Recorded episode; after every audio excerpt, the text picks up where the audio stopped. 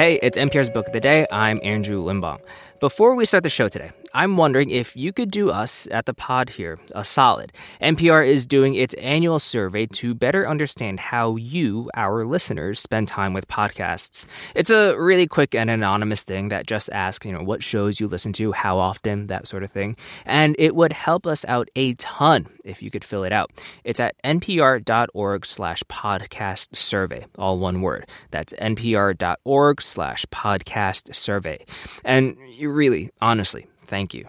But back to book business. On the show today, we've got this interview with Leslie Fenwick, who wrote the book Jim Crow's Pink Slip The Untold Story of Black Principal and Teacher Leadership. In it, she argues that the landmark Brown versus the Board of Education decision that ended legal segregation in American schools also resulted in the mass firing or demotion of black principals and teachers. Because in those newly desegregated schools, white parents didn't want their white kids to be taught by black teachers. And she makes a point to NPR's Michel Martin that we can see the ramifications of this still in the lack of diversity we see in school administration. This message comes from NPR sponsor Dana Farber Cancer Institute. Breast cancer cells multiply faster because of CDK4 6 proteins but what if blocking those proteins and stopping runaway cell division was possible? Dana Farber scientists laid the foundation for CDK4/6 inhibitors, new drugs that are increasing the survival rate for many advanced breast cancers. Dana Farber's momentum of discovery keeps finding new ways to outmaneuver cancer. More at danafarber.org/slash everywhere. Today, we talk a lot about educator diversity and the underrepresentation of blacks and other other um, people of color in the teaching force. You know, about seven percent of the nation's 3.2 million teachers are black. About 11 percent of the 93,000 principals are black, and less than three percent of the nation's 14,000 superintendents are black. But we've never talked about the history about why this is so. And one of the things I was trying to do in the book was push against the myth that after Brown and desegregation, that blacks pursued careers en masse in other fields outside of education. Well, the historical record shows that the black educator pipeline was purposely decimated after Brown. This is so fascinating because one of the things you point out in your book is that there are these facts, but then there's this mythology that has built up around it, which is the opposite of what the facts indicate. I mean, one of the things you say is that there's mythology that, well, after Brown, all these black educators just decided to do something else, um, you know, make more money in other fields. And you're saying that that is the opposite of what actually occurred, that these people intentionally wanted to teach in these schools and were basically pushed out.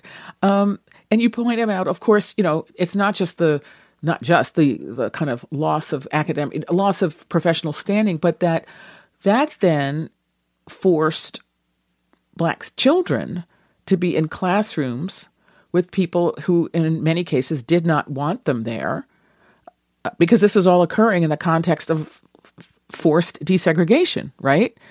Uh, you quote this Time magazine article published in 1965, which is an art. You quote an article about the findings, quoting then U.S. Commissioner of Education Francis Keppel, who said, "We must not deceive ourselves that the exclusion of Negroes is not noticed by children.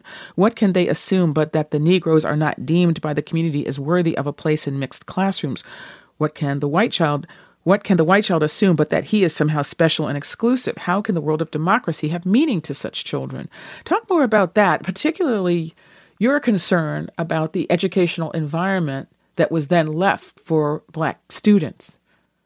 The integrating previously all white schools now have more students in those schools, and there's a need for more principals and teachers.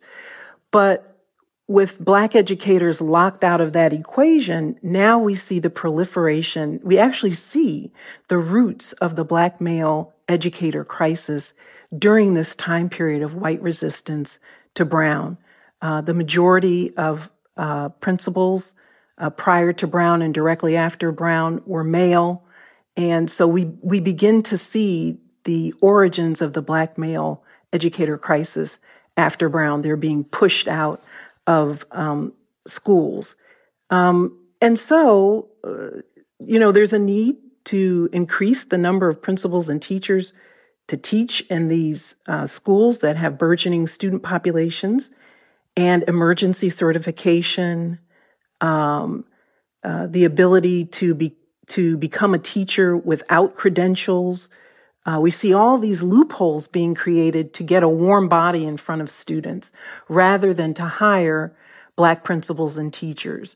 And so not only are Black educators at the time affected by being fired, demoted, and dismissed, they also um, lose uh, economic power because they're not hired into the newly integrated system.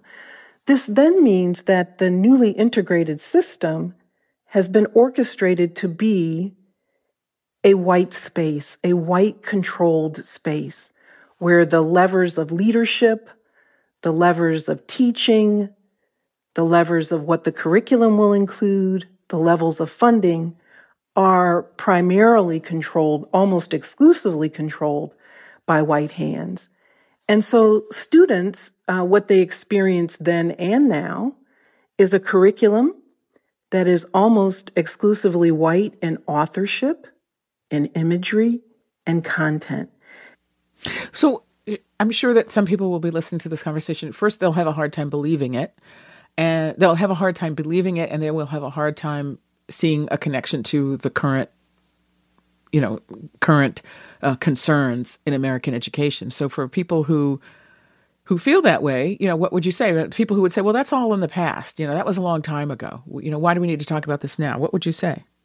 I would say that that we're still living with this history. This is this history is not dead, and it inflicted traumas that we still feel today uh, the trauma of the damage done to the public school system because of the loss of this high caliber principal and teacher workforce that was more credentialed than the educators who replaced them, the trauma of the near total, you know, disintegration of black authority in every area of public education. You know, the there was economic trauma as well, you know, the loss of 100,000 black principals and teachers and the transfer of about $2.2 billion worth of income in today's um, money. And probably the, not probably, but the most severe trauma, which was the trauma inflicted to Black students who are now in schools that were hostile to their intellectual and social development.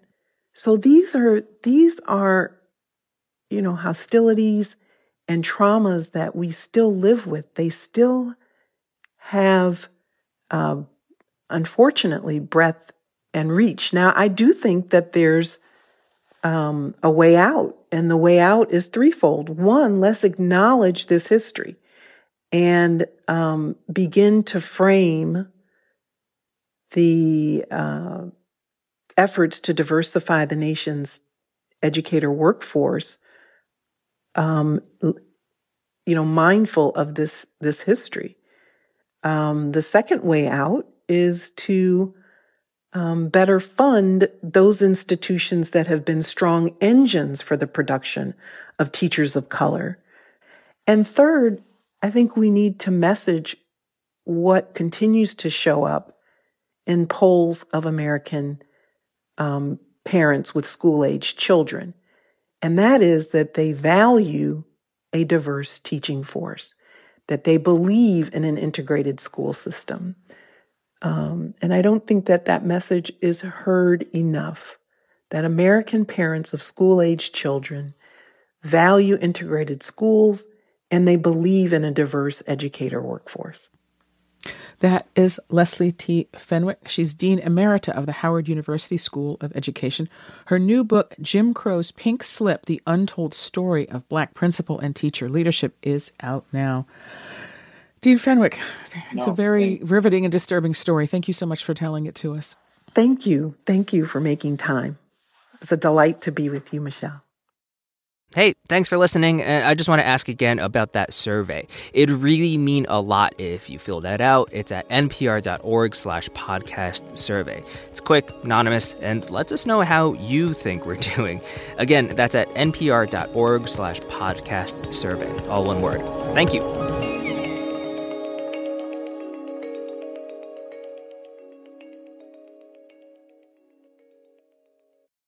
This message comes from NPR sponsor Vuori, a new perspective on performance apparel. Clothing designed with premium fabrics, built to move in, styled for life. For 20% off your first purchase, go to vuori.com slash NPR.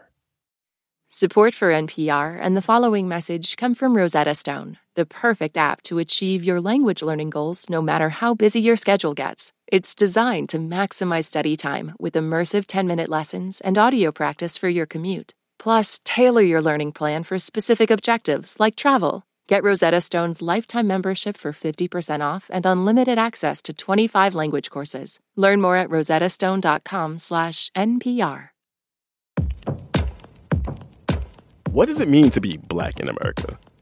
In NPR's Black Stories, Black Truths, a collection of stories as varied, nuanced, and dynamic as black experiences, you'll hear it means everything. Search NPR Black Stories, Black Truths wherever you get your podcasts.